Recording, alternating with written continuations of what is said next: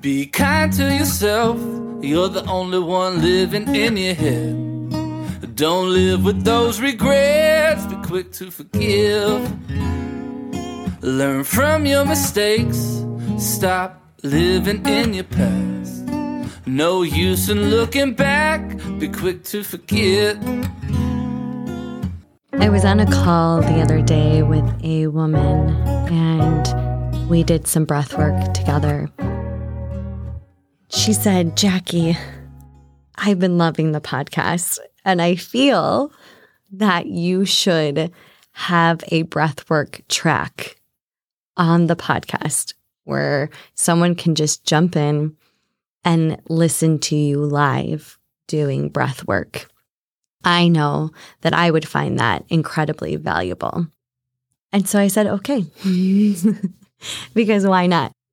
This podcast would not be here if it were not for the people listening. And so I want this to be as valuable for you as possible. So wherever you are right now, I would love for you to just take a moment and settle into your space. It's okay if you don't have a meditation practice, if you don't have a breathwork practice. There is no right or wrong way to do this, and sometimes the idea or the thought of not doing it the right way will actually keep us from doing it at all. So just letting go of the idea that you need to do it a certain way. And for this breathwork in particular, I would love for you to just find yourself in a seated position, getting as comfortable as possible. You can sit on the chair, on the floor, even if you want to lie down, whatever is most available to you in this moment. As you're beginning to do that, I want you to listen to the sound of my voice, and as much as possible, begin to tune in to your own internal landscape. So frequently, we are being pulled by our distractions, by our to-do list, to the noise that gets so loud on the outside that it can be really difficult to tune back into our own frequency, our own words. So even in this moment, I want you to notice where your breath is. Just begin to take an inhale and take an exhale. There are many ways to do breath work, many ways to do meditation.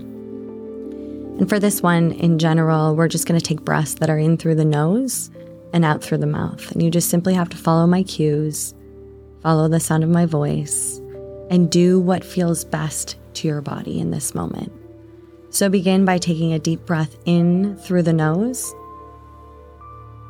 holding that breath at the very top, and then out through the mouth. It's important to take a big exhale. I want to actually physically hear you breathe out. Because when we breathe out, we're letting something go that wants to be released, that maybe we're not saying, but we're feeling. I want you to take another deep breath in through the nose, holding that breath at the very top, and then a big release and exhale out through the mouth. And I want you to begin to relax your shoulders, even with that exhale.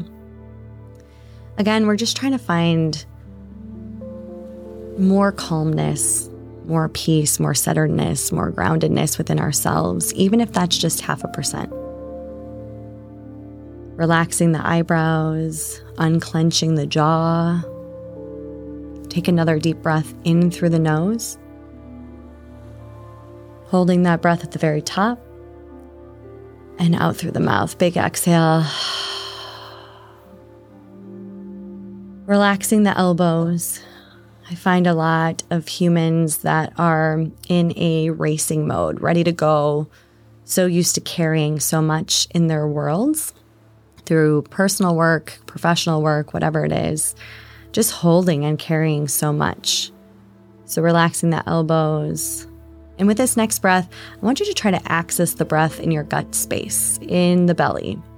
And I want you to imagine that in your belly, we're kind of filling up this balloon. And then we're going to let it go.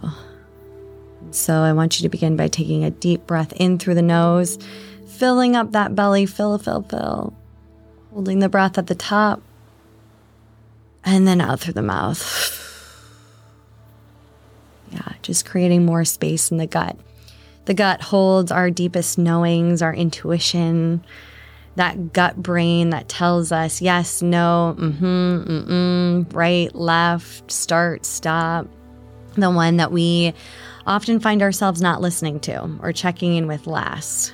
And then we move from the body back into our heads. So I want you to go ahead and take another deep breath in through the nose and out through the mouth. Another deep breath in through the nose and out through the mouth. And as you're laying there and just taking notice of your body, simply observing your breath, noticing any sensations that you feel in the body, any tingling without judgment, just noticing any tightness, any areas that feel tense.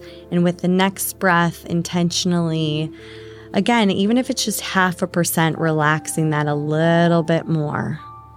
Yeah. Together, let's take one more deep breath in through the nose. Holding that breath at the very top and out through the mouth. And again, as you turn your attention towards your internal landscape, just simply noticing, simply observing any areas that have become overgrown internally, just as if your internal landscape was a garden. And observing the ways in which we've forgotten to water or tend to it or nurture it. Perhaps, some pebbles are out of the pathway, getting those back in. Simply just observing what has been overgrown and remembering that the breath is a way in which we can water our own internal landscape. Breath work, meditation, walking, enjoying nature. These are all great ways of non-consumerism care for ourselves. And so as you're just finishing up with your breath, I want to share a message for you today. And the message is around your energetic sovereignty.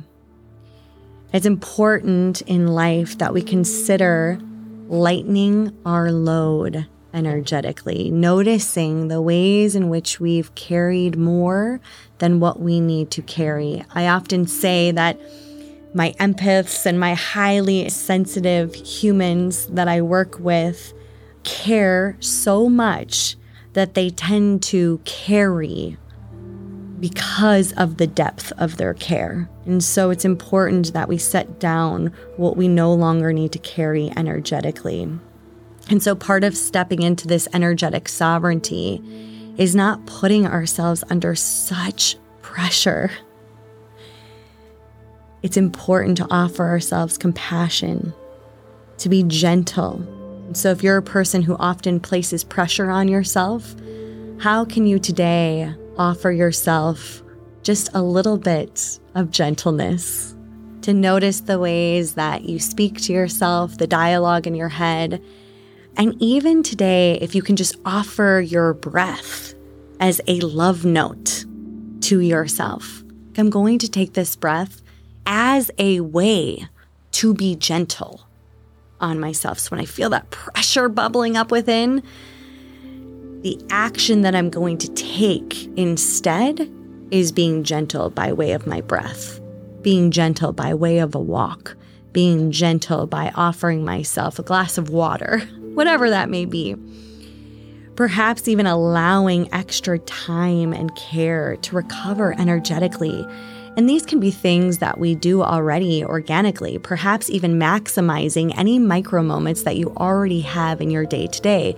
I tell people that a shower can be a great energetic cleanse. I want you to imagine that you're washing away other people's energy from your body, mind, and soul.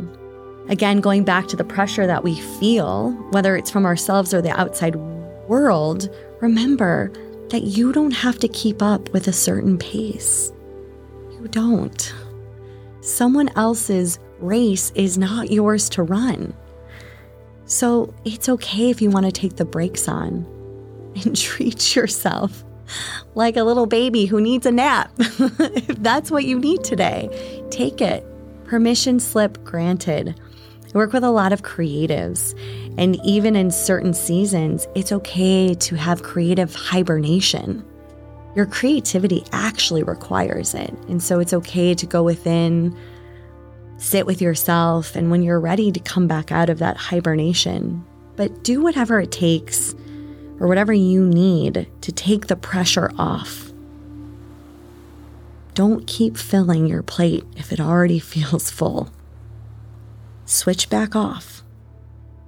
In the world we live in today, it's normal to feel that we should be doing more. If your shoulders feel heavy, I would invite you to consider journaling on all the shoulds that you're carrying, because those shoulds get really heavy on the shoulders.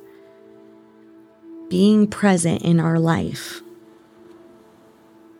sometimes is more than enough. Just that right there.